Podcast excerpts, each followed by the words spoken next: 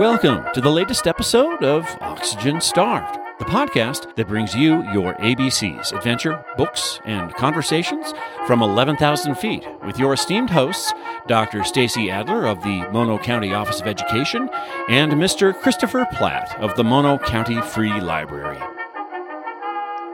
Welcome, listeners, to another adventure of the Oxygen Starved podcast, where we bring you your adventures, books, and conversations. ABCs from 11,000 feet. I'm Stacy. And I'm Christopher. And with us, as always, is producer Doug. Good morning, Doug. Good morning. Good morning. How are you guys today? Good. We can breathe.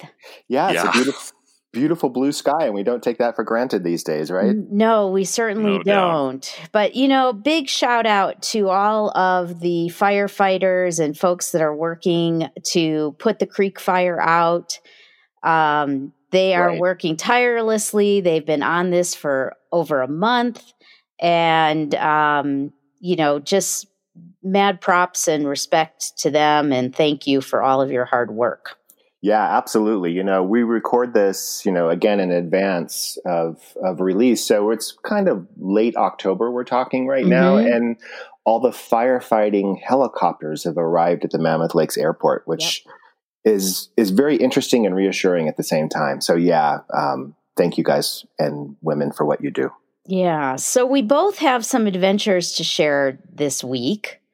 Um, and I guess I'll I will share my adventure first. So my daughter Tessa and I ventured up to Corley Ranch in Gardnerville, and Gardnerville is the town um, just past Topaz Lake just across the Nevada border from California. And this ranch is a working ranch. They have cattle and hay, they grow hay and farming. And um, every year, well, for the last 16 years, they have held a pumpkin patch. And we have kind of watched the pumpkin patch evolve and grow over the years. And um, you know, it used to be a big thing for all of us, all 4 mm-hmm. of us to go up there. Now it's relegated to to me and Tessa. So, um, children at heart. Yes, absolutely. So we went to the went to the pumpkin patch, and they have um, you can go into the field and actually pick your own pumpkin. And it seems like it was a flat five dollar fee. Like they didn't weigh them. They used to weigh them and then depending on the size of the pumpkin you'd you'd pay for it. But we we had two pumpkins that were pretty much the same size. They were kind of big but they didn't weigh them. They just said oh five bucks. Wow. and so that was that was a good deal. It's five bucks to get into the whole mm-hmm. thing for mm-hmm. everybody. Mm-hmm. but then they have they have a corn maze. They have a petting zoo. They have a hay slide um, a wagon train ride. That's the only yeah, they don't that only runs on the uh, weekends, but um, you know, and it was we it was a it, when you have little kids, it was real, you know, that was yeah. like super fun. And you'd spend, right. you know, half a day there, right. you know, with a 15 year old, you know, you kind of check it out. You pet some goats, you go through the corn maze, you pick your pumpkin, and you're out of there. Um, but it was, it was super fun and they they do such a nice job and they're so nice up there um, and the one thing that we they have on the weekends we went on an early friday.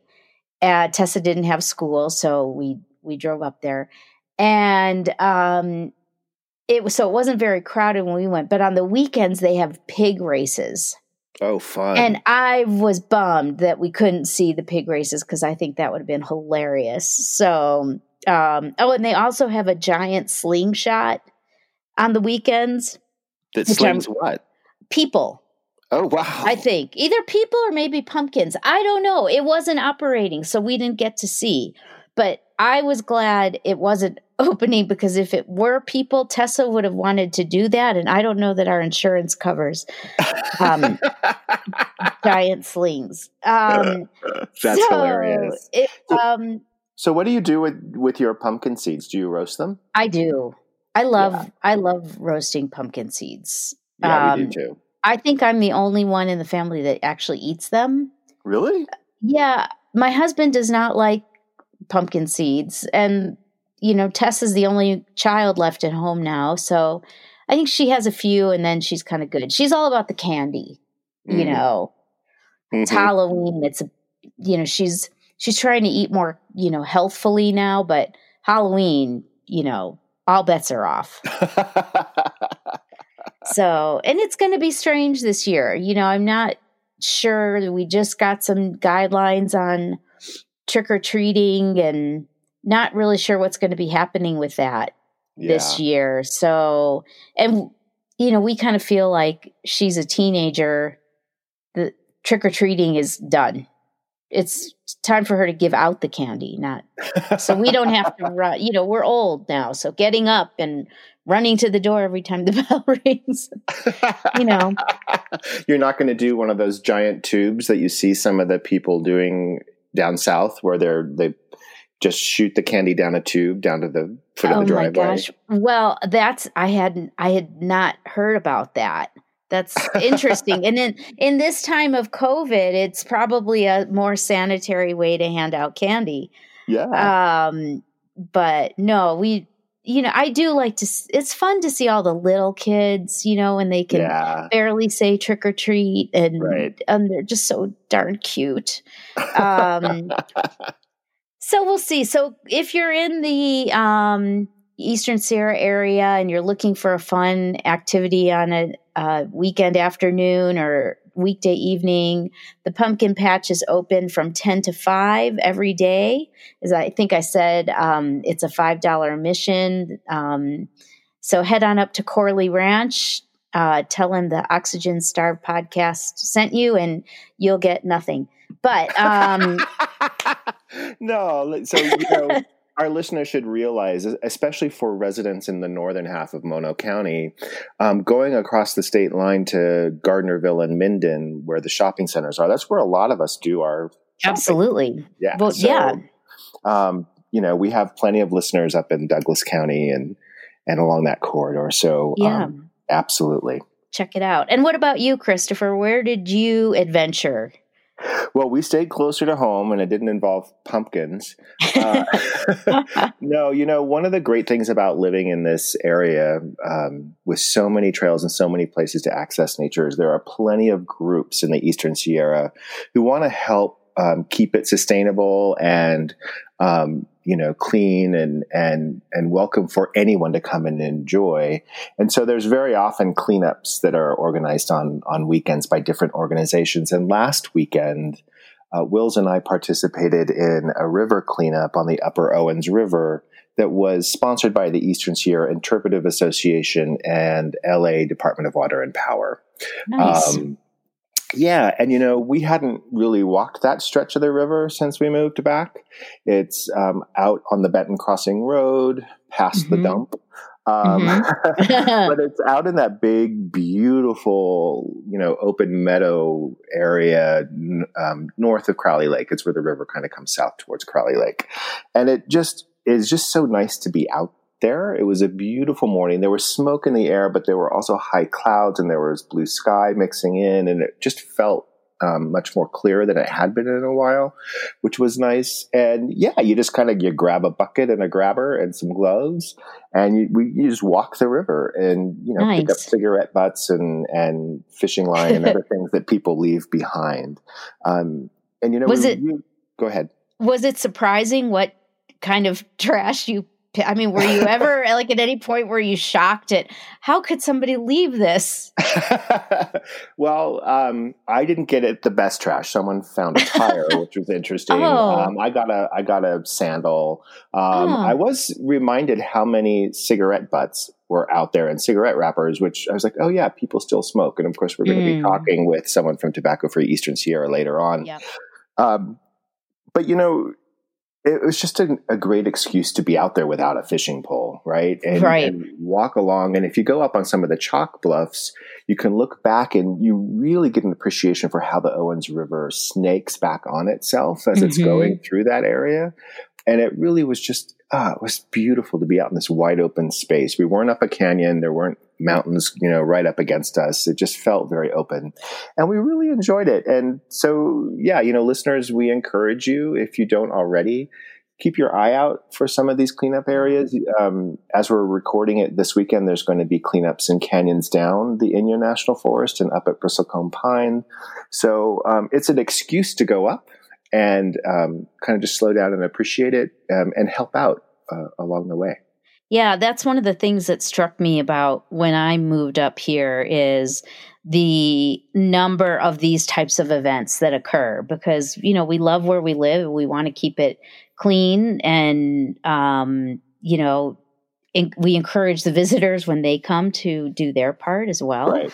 um, but yeah we've participated in lots of those cleanup days up in mammoth um, they always have one in the fall and Right. it is it's it's a good excuse to be outside um, Yeah. with a pur- with a purpose Yeah, feeling productive. yes absolutely so, listeners, um, I'm sure you're feeling productive as we move into the fall. Um, go grab, go blah blah. Go grab a glass of water, cup of tea, whatever uh, matches the temperature right now, and uh, we'll be right back. Oxygen, a colorless, odorless reactive gas, the chemical element of atomic number 8 and the life supporting component of the air. Starved, suffering a severe and damaging lack of basic material and cultural benefits. Oxygen Starved Podcast, a colorless, odorless, culture packed, nutritious podcast considering books, describing Mono County adventure, and engaging in informative conversation with colorful Eastside Sierra locals. Download it now. Welcome back, listeners. We're at the books portion of our podcast. yay Yay! Little cheer. little cheer the new thing. So, since tis the season, Stacy and I decided to chat about Halloween themed books, or you know, ghost stories, or witches, or or what have you. We thought it would be fun, right, Stace? we did something different this is not my typical genre You don't read horror i do not haunted, okay? well, I I'm glad not. we pushed you out of your comfort You- level a little bit. definitely did Well, why don't you describe what what you read and how far out of your comfort level you went? so you know when i was approaching this assignment this topic i, I went to the guru of all gurus oprah and thank goodness she has a list of you know her top 20 halloween books so Mhm. i perused that list and um i found this newly published book it was published in july of 2020 it was called the year of the witching and the author is alexis henderson Okay. and this is uh classified as a young adult a ya novel okay. and so I got a twofer here. I don't typically read young adult novels, although I should read more of them because some of them are pretty good. And I don't typically read books about, you know, witches or, you know, things Mhm. like this. So um, it wasn't really a horror book per se, but it definitely dealt with the mystical and, you know, the witches and kind of had a Mhm. fairy tale esque background to it. So uh, this is from this is the the line the tagline from Bookshop. Okay. Um, a, a young woman living in a rigid puritanical society discovers dark powers within herself in this stunning feminist fantasy debut.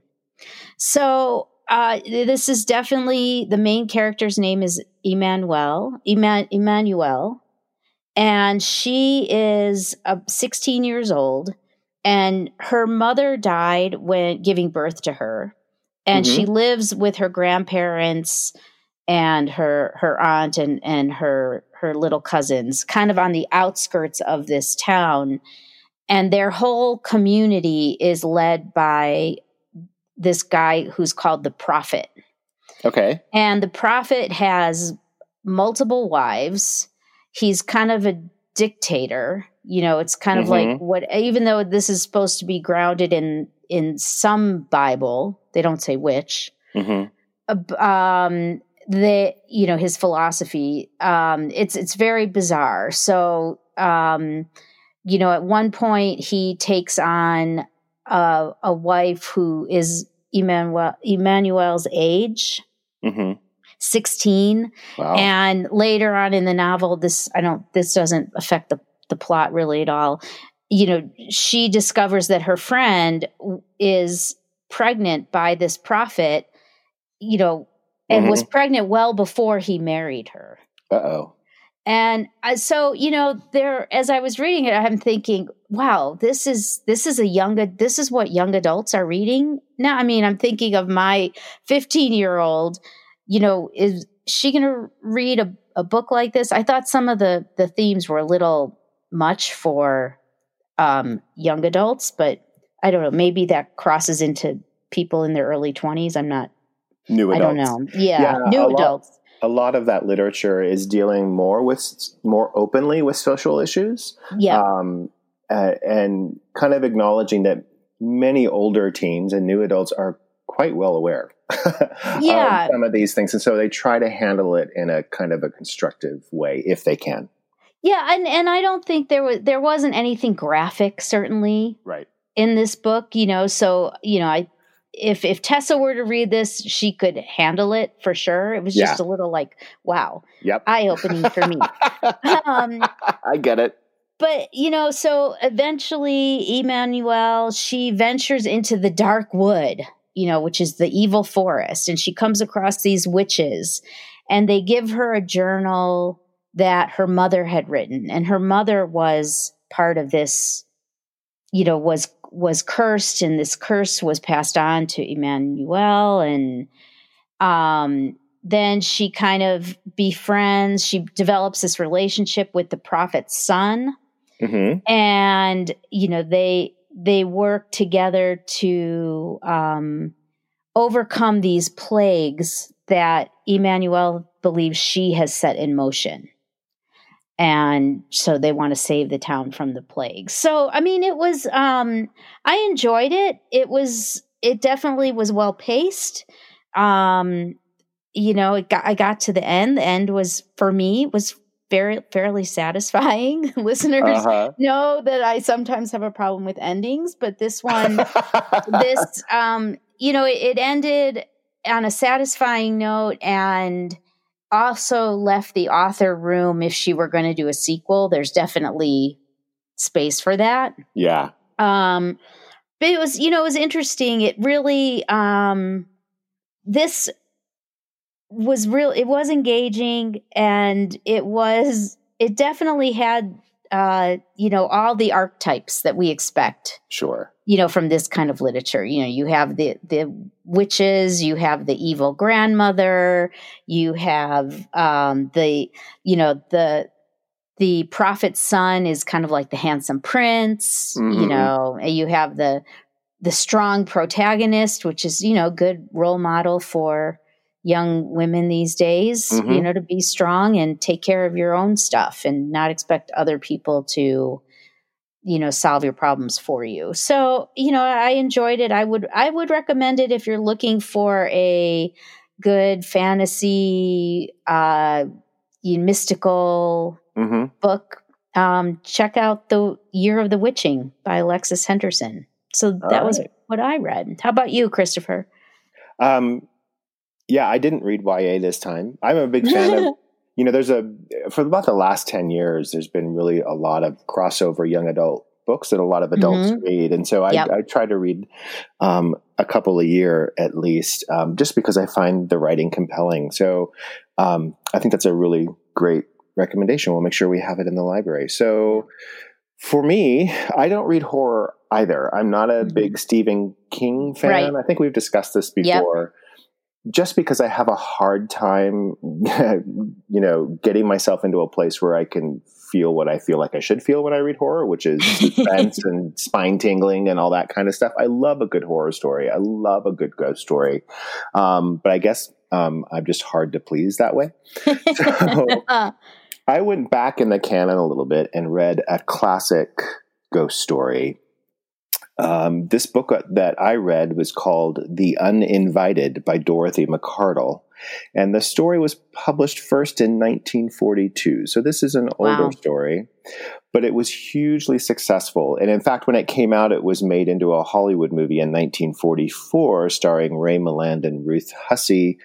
Um, it was one of the first Hollywood movies to treat hauntings as real events rather than slapstick Mhm. or, you know, a con or anything like that. And in fact, two major Hollywood directors, Martin Scorsese and Guillermo del Toro, um, currently list this movie as one of the scariest they've ever seen. Um, Wow. and fun fact for our jazz fans there, this is the movie that also introduced the song Stella by Starlight. Complete non sequitur right there. I will circle right back to the book now. I have not seen the movie. I want to see it now after having read the book, though. So again, the book is kind of old. Macardle herself was born in Ireland. She wrote this book when she was, you know, in her early fifties, um, just before or just as World War II is taking out. And it deals with the story of the Fitzgerald siblings, who are two adults, Roderick and Pamela, and their cook Lizzie. They take over a house called Cliff End, which is this derelict but beautifully situated place on the coast of Devon in the south of England. So Mm. already we're kind of like setting Right. the stage of like a house in the wilderness, you know, next to the ocean. Right. Um, and of course, you know, she sets it up. The villagers all think it's haunted or cursed. They actually buy the house from um, this girl named Stella, talking about new adults. She is the surviving 19 year old daughter of a mother who died tragically in a fall from the cliffs Hmm. Just next to the house, and her Okay. father, who mysteriously runs away. We don't hear about him at all. So, in effect, she's, you know, kind of a teenage orphan. Mhm. Um, she lives with her grandfather, the commander, which is like an archetypal British Sure. stern character. And in fact, um, early on in the book, there's the this sentence that one of the characters utters: "A lonely house, a beautiful lady, and a violent death. Would anyone in his senses lose the chance of making a story out of that?" So it's kind of a self-referential Hmm. comment of what the actual story is going to be. So Macardle does a good job of setting up the characters and context, and the atmosphere is very gothic. the The ghostly happenings don't really start for a good fifty pages because of all that setup, which took Right. me a while to get in. Um, but once it got there, it was good. It takes place during summertime. The brothers. Um, Roderick and Pamela are fixing up the house to make it livable again and meeting the locals. And of course, as you would expect, there's this mysterious dark room that the previous owners just locked up and never went into that sparks the first conundrum. They get Ah. They get to know the young girl Stella a little bit better. There's kind of a light romance budding between Roddy and Stella. Um, because she was born and partially raised in the house, um, and now she's kind of painted as this kind of spacey, ethereal creature who doesn't really have control over her own her own life anymore. But they invite her over to tea in her old house, Mhm. um, and she's kind of like the the trope of the messed up child in a haunted house story. Um, Sure. you know, speaking of archetypal characters. Um, so they start to get to know her, and as the the siblings Rod and Pamela uh, set up having guests down from London to stay for a housewarming, the first guest sees an apparition in the mirror in the haunted room, and that's when the real hijinks start. And the story picks up. And Um, is is the is the apparition? Does it prove to be like an evil? Like, do evil things start happening or scary things? I'm glad you asked that question, Steve. um, which is funny because yeah, then the things start really rolling out. There's sounds, there's like cold spells and chills in rooms. There's the smell of a very distinct perfume, and what's funny is um, Rod and Pamela, the, the siblings who own the house, kind of callously dismiss. Um, when someone comes and says, you know, oh, I saw a ghost or I saw something, Mhm. they're they're kind of like, oh, you're just seeing things, kind of thing. But then they start to um, get convinced as well, and um, yeah, so their their hearty, no nonsense cook Lizzie sees a ghost of a young lady who it turns out to be the young lady who died. She was the one who fell off a cliff. She was Okay. clutching to a tree, and she fell off the tree and died and crashed on the rocks below near the ocean. Stella, the girl, confirms this when she stays too late to go home one night and sees the apparition herself. She sees her mother, Ah. and of course, that makes her very happy because she misses her mother very, very much, and she feels this ghost is coming back to comfort her.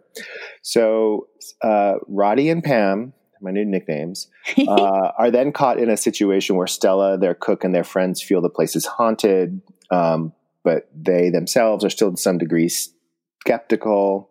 Um, Stella's grandfather, the commander, refused to allow Stella to return to the house anymore, and in fact wants to send her to school abroad to get her completely away from what he thinks are just psychological happenings. hmm Pam, um, ever game, tries to test her own skepticism by sleeping in the haunted nursery where Stella had seen the ghost. Wow. Sure enough, Pam gets haunted. She gets haunted real bad. But the question, the question is now whether there's a now a second spirit in the house, a more malevolent one. I won't go into that Ooh. detail. I'll let the readers figure that one out.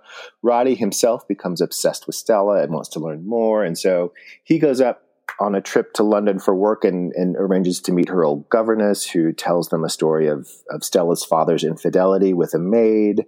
Um, and she paints the maid as being very vindictive and malevolent. So now the question is: Is that second ghost in the house? Is that the malevolent maid who had also Ah. died? Um, and then while he's up there, Rod suddenly has this bad feeling that something must be happening back down at the house. So he and Pam jump in the car and motor it back down there just in time to see Stella, having run out of the house, grab onto the same tree where her mother fell off the cliff and almost fall off the cliff herself. So, you know, it turns out spacey little Stella broke into their house while they were gone to sleep. And she went to sleep in her old room to see if her mother Right. would come back which of course is not a brilliant idea when Mm. there's a malicious ghost prowling about. So, um, you know, and then um, in another, you know, curious judgment call here, Roddy and Pam, instead of taking Stella back to her house, instead think Stella should sleep it off for a couple of hours in the haunted house. So they take her back to their house in the middle of the night. Um, wow. to sleep with Pam in Pam's room because, you know, why not give the ghost a second chance? Right. You bet your bottom dollar what happens next. A short while later, Pam sticks her head out of the room, calling to Rod um, if he feels the cold. And of course, he doesn't where he's sleeping. So that means that there's a ghost seeping into Pamela's room. And they Hmm. all barely have time to get out of the house before the mysterious ghost at the head of the stairs begins to form again. This time, they do get Stella back to her own house and, and royally piss off the commander. Um, now, the siblings and happy homeowners are convinced the house is haunted for sure and figure out what to do with this because it was their dream house. Rod has half a mind to burn it down. His take is that the place is so saturated with passions and emotions and unexpungible misery and despair that no sensitive person can be in it and not be overcome by hallucinations or depression or Hmm. both. You know, so he's Sure. a little dramatic, you know, 1930s writing there. Uh, the story hums along in a good old fashioned haunted house kind of way from there, complete with a seance and a Ouija board. And wow. I really give Macardle credit for the clever ways she spins it out to the end. Um, again, the dialogue and the characterizations of people are are very 1930s British writing. So there's some Mhm. stereotypes there and things that wouldn't be written today. Um, Right. but the story itself is contemporary enough. And in fact, there are genuinely suspenseful parts to it that if you're reading it alone in bed at night, you'll probably get some shivers. Um, Interesting. Good. Cool. it was a popular book, clearly uninvited, inspired the growing haunted house genre, started by Oh. Turn of the Screw from Henry James, Uh huh. which is the Love first one, right? Yeah, with the two Yeah. mysterious siblings, children. Yeah. Um, and in fact, is you know that arc has never ended, and there are some of us, Mm-mm. myself included, who are watching Netflix's Haunting of Bly House. It's all that same genre, um, and it certainly fit well with the popular Gothic novels of the time in the 30s and 40s, say like Daphne du Maurier. Um, and others who were kind of just writing those kind of like scary, mysterious Mhm. book. So I could see why the book and the movie were so popular. I will tell listeners, um, I could only find an ebook version of this. Um, it's hard to find a print copy, so we don't have it in the library.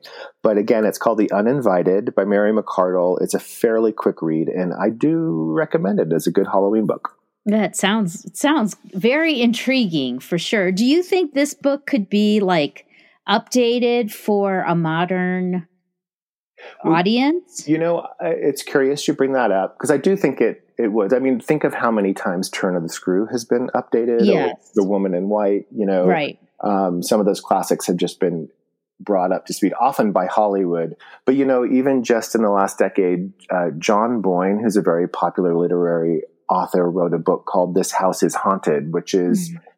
basically this and Turn of the Screw put together. Together, okay. Um, and it got some good reviews. I almost read that one instead of this one, um, but I'm glad I wrote this. I read this instead. I I I do recommend it. You know, I I think that's great, and it's it sounds very intriguing. Like I said, and um, it's good for us to get out of our usual choices, isn't it? Don't you think? It is. I don't do it enough, is what I'm coming to yeah, realize. Me, me either. Well, listeners, I hope you will step out of your comfort zone, or if this is your, um, you know, favorite genre to read, let us give us some recommendations of of books in this um, category that that would help us expand our literary horizons a little bit. We love to hear from you. Meanwhile, take a deep breath, and we'll be right back.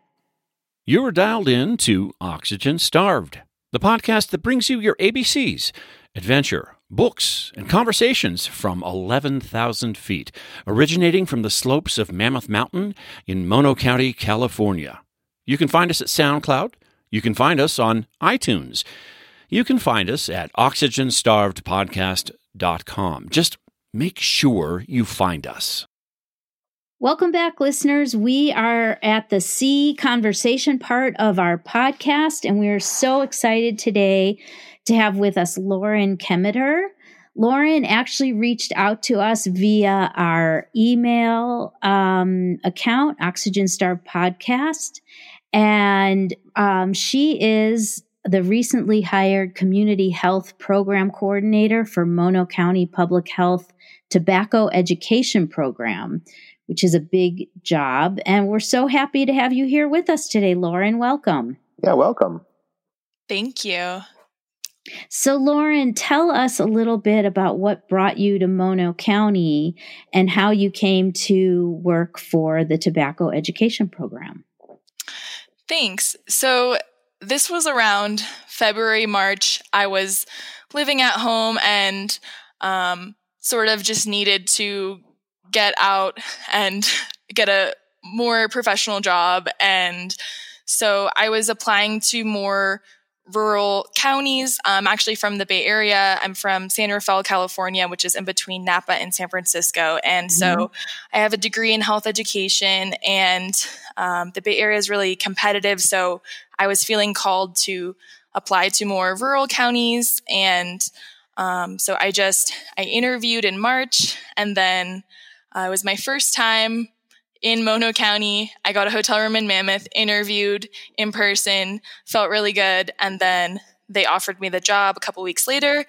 And I just said, okay, let's do it. So, um, yeah, so I've been here since April and it's been a wild ride, as you can imagine. Um, but I'm, I'm really loving it. I'm loving my program and I just feel so grateful. you went you went for the adventure. Just like do it, sight unseen almost. Seriously.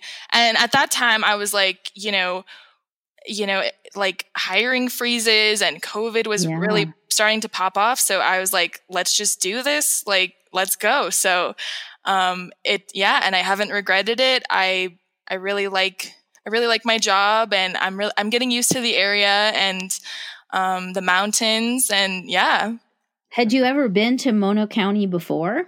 No, I had never been to Mono County. I interviewed at the health department, which was in the Minaret Mall at the time. And I was just like, where am I? And, um, yeah. And so I had literally never been to Mono County, never been to Mammoth. Um, yeah, it's kind of wild if you think about it. Like I'm such a flatlander, like city slicker. and so I just ended up out here and yeah. Well, that's awesome. Good for you. That's a that and and to move during a pandemic. Yeah. That was was that a challenge? It was. Um I mean finding housing around here is already kind yeah. of rough. Um, but I just, yeah, it was, it all just happened so quickly. and, uh, so yeah, it was, it was definitely rough. And, um, it was still kind of snowing at that time and just, yeah, huge life adjustment for sure. Like new job, new mm. area, like everything. You've got a good story to tell now. Yeah, for sure. Good for you.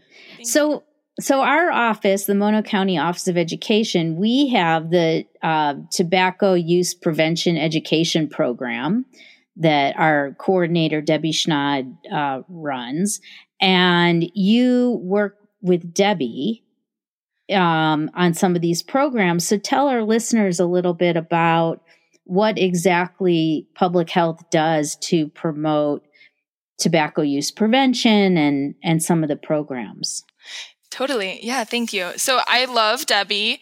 Um, we're actually going to be on KMMT radio later this month. So, nice. um, yeah. So basically the public health portion of, of tobacco education, you know, our goals are to make commercial tobacco nicotine use product use less desirable, accessible, and less normalized, um, help current users quit or attempt to quit, and then prevent new users from initiating use and protect non-smokers from secondhand smoke. And so one of the biggest things that we do, we do a lot, but um, I think the biggest thing that we do is policy work. Um, we also do media campaigns um, and, of course, education um, in the schools and mm-hmm. different different outreach. You know, in in different times we would be at health fairs and back to school nights and, you know, really in the community. Um, but right now we're a little limited. So, um, we're media is, is great right now for us. Um, yeah. Mm-hmm. And does this eh, does your work also include um, working on vaping cessation as well as tobacco? Yes. So vaping is a is a huge issue. Um, one of the biggest successes of our program, and this was before I got here, um, but we actually passed flavored tobacco ban mm-hmm. ordinances in both the town of Mammoth Lakes and the unincorporated Mono County. So, uh, flavored tobacco products are mostly mostly vapes, right, which are um, hugely have become hugely problematic and of course marketed to children and all that. So um, yeah we do vaping education with youth and um, the ban of flavored tobacco products has been a really huge success for us um, and a lot of other local jurisdictions uh, throughout california. And i think what you're hitting on is interesting because i remember um, you know, when vaping first started, it was kind of touted by I don't know who as the healthy alternative to traditional cigarettes, but that right. turns out not to be right, correct? That's correct. So, um, vaping and e cigarettes are not actually uh, a proven or recommended cessation aid. Um, really it's really just the tobacco industry marketing new products to youth and people who don't smoke. So yeah vaping actually doesn't help you quit smoking. It's not healthier. It's almost actually worse um, just with all the unknowns and all the combustible chemicals. It's it's really really dangerous. So yeah definitely not safer than smoking. Definitely not a cessation aid you know what's interesting to me as well is um, Stace and I are both of a generation.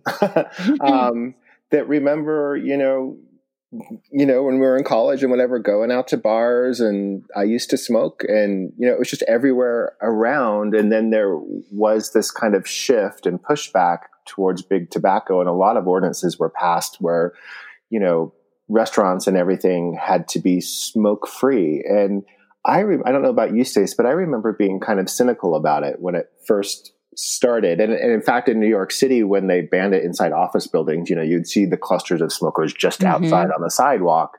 Um, I thought, well, this isn't going to last. But in fact, it, it lasted. And now it's odd for me, like, you know, when we go into a restaurant in Nevada or something and they do still allow smoking in casinos or you, you smell that yeah. inside and it's like, oh, it's almost surprising. Like, yeah, it used to be this way all the time. Yeah, totally. Airplanes, restaurants. Yeah. um, yeah, workplaces. And I mean, yeah, I can't imagine being on a flight full of people smoking. Yeah, I remember as a kid traveling on airplanes because we we flew a lot when I was younger, and ha- there was a smoking and a non-smoking section, and right. I was always like, I don't What's really get that. The favorite, my favorite experience was that was many years ago flying on the Russian airline Aeroflot on a trip and their smoking section was the back half of the plane. And of course, the cigarettes they were smoking were horrible. So like, get me out of here. And how long is this flight? I know it's so so strange, but you know, I was under the impression that for a while we really had a dip in smoking. You know that that all of these new rules and regulations about you know having non-smoking restaurants and air you know airline flights and you know all of those restrictions that were put actually did make a difference. And i'm i'm wondering if now you know what what is the latest? Are are we seeing an uptick in tobacco use? You know is are our younger kids accessing this what's kind of the latest um statistics? Yeah. Um, well, so smoking among adults in the US has gone down, especially in California, um, steadily over the years. But unfortunately, um, teen and young adult vaping rates are, are up. And, um, you know, that's very sort of predictable. And, uh, because the tobacco industry noticed that, you know, people were smoking less cigarettes as as the knowledge that this was harmful was going down and smoke free policies were being enacted. So then in the 90s, they came up with, you know, smokeless chewing tobacco. Mm-hmm. And then now the newest thing is vapes, and vaping is sort of easy to hide. Mm-hmm. Uh, it doesn't have as much of a presence as um, cigarette smoke. Mm-hmm. So that's kind of what we're seeing um, right now. But we're you know we're trying to trying to curb the the youth smoking or vaping rates with with um, you know policies and um, we're sort of catching up because vapes for a long time have been sort of unregulated and and things like that so um, but yes overall smoking rates are are down well that's that's good to know i mean yeah the the vaping situation is is troubling because because of the way that kids can get a hold of this stuff and then hide it. Yeah. It can be really unobtrusive. So what are is is there a current policy initiative that you're working on right now? So, our next policy initiative that we would like to push in the new year is actually uh, smoke free multi unit housing. Mm. So, what that means is, believe it or not, there's actually nothing on the books in unincorporated Mono County about not smoking inside of a unit, um, like so a condo, apartment. So, um, what that looks like is just uh, basically passing an ordinance um, to to add to the municipal code that it's you're not allowed to smoke inside of multi-unit housing or in common areas, things like that. So, um, because you know of the secondhand smoke um, in in condos and apartments, you share ventilation and you share space, and mm-hmm. so yeah, that's what we we would like to see in the new year. Yeah, that that's interesting. I never really thought about that. You know, you, banning it in office buildings and common public places is one thing, but yeah, you know, you share a hallway or mm-hmm. ventilation systems in an apartment building. That could be another way to spread it. Yeah, and you know, not all of us are fortunate enough to live in a single family home, and so it's yeah, it's just important for the common good of everyone. So if Lauren, if people are listening to this and they want to understand, you know, what they could do to contribute, you know, um, are there like calls to action you have or things that people could get involved with? Thank you. Yes. So, um, if you live locally in Mono County um, and are passionate or just want to learn more about tobacco related issues, we do have an adult prevention coalition that meets every other month. And um, it's sort of like an advisory board for my program and um, you know other folks that that are interested and so and then we also have, if you're a high school student, we have a youth coalition that meets every month. And that's my favorite because I love working with high schoolers. And in non COVID times, we actually get to travel to Sacramento and do advocacy work and meet other youth from all over the state. And so, um, yeah, those two things are available. If you don't want to commit to being in a coalition, we do uh, we will be in the process of writing our next grant mm-hmm. next year. So we're definitely seeking community input. We'll probably do some surveys, data collection, um, and other needs assessment related things. And we can compensate you for your time in Starbucks or Subway gift cards. wow. Um, yeah. So we're definitely looking for folks to who are interested or would like to to to tell us what they would like to see, you know, in the next five years of tobacco control in Mono County. And we'll, if you um, listeners, uh, we will be posting um, links and uh, information on how to get a hold of Lauren in our show notes. Um, so if you want to figure out how you can be involved, you can go there to, to check it out and get a hold of her. But Lauren, this is all such great information. And I know you're new to Mono County, but what have you found that you have enjoyed doing when you're not working? Yeah, so I've really been enjoying hiking. I really enjoy the lakes basin. I like to swim in Horseshoe Lake because there's no uh, fishing or boats. Right. And yeah. um, I'm really into aspen trees. I've never seen aspen trees before, and I'm just so enamored by them. Um, but yeah, I like swimming, running, hiking, and yeah. You're getting a lot of that in. I I am. Yes. It's it's been really great to just live in the mountains and experience this and yeah. And and will you will you try ski have you skied before? Are you are you going to ski this winter so I would like to take ski lessons. I have never skied. Um, everybody from the Bay Area goes to Tahoe, but right. I just I never grew up skiing.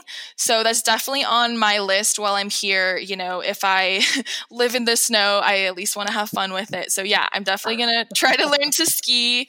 Um, I'm a little scared, but it looks really fun.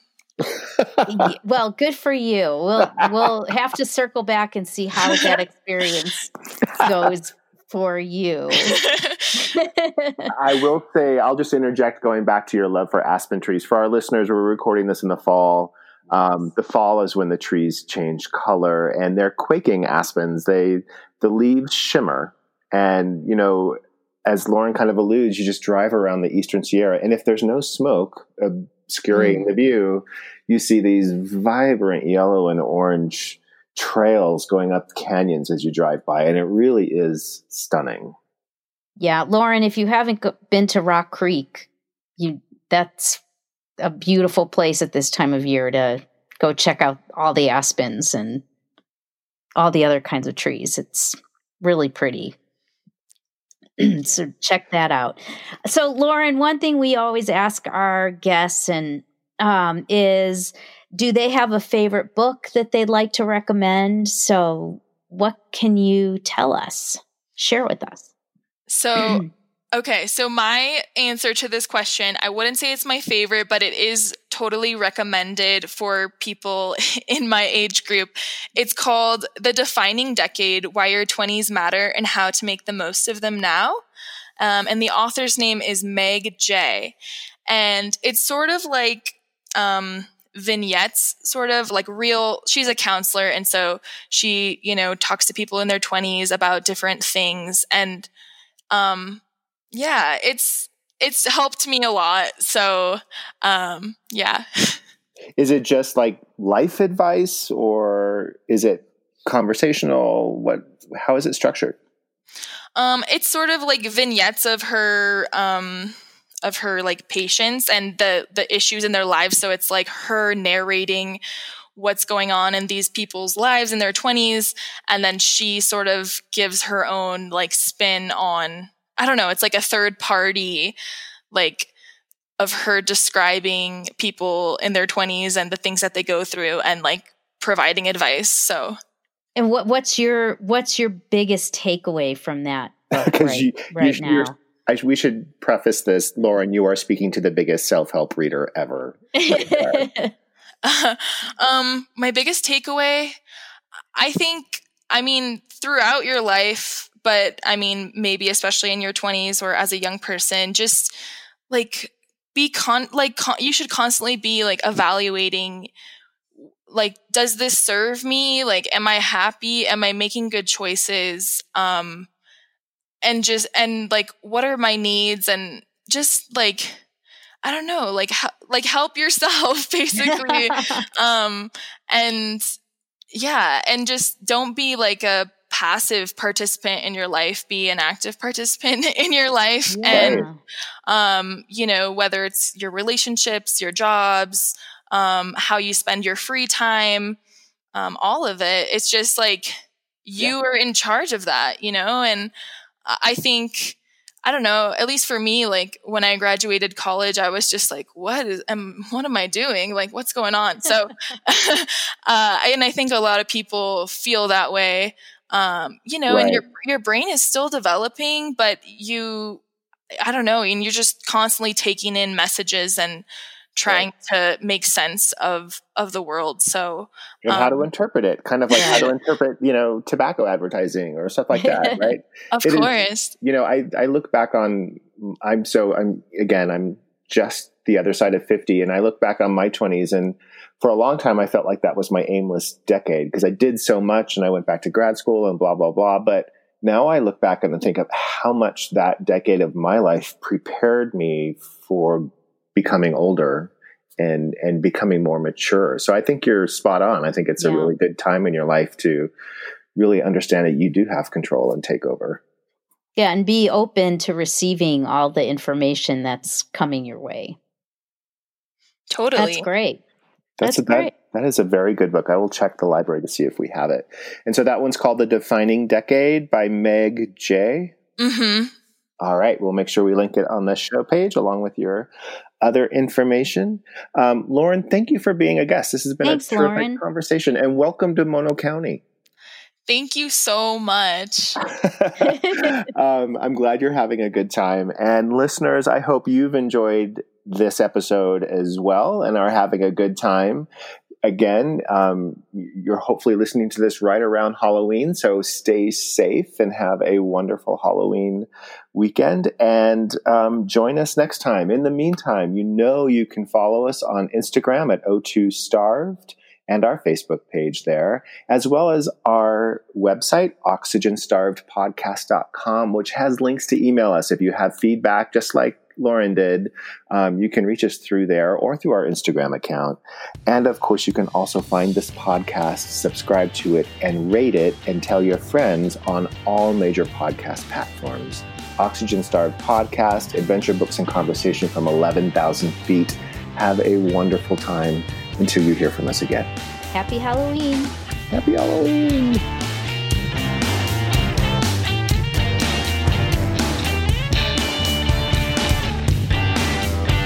Thanks for joining us here for Oxygen Starved. Our outro music, Iron Bacon, is composed and performed by Kevin MacLeod in Incompetech.com, Creative Commons by Attribution 3.0 license.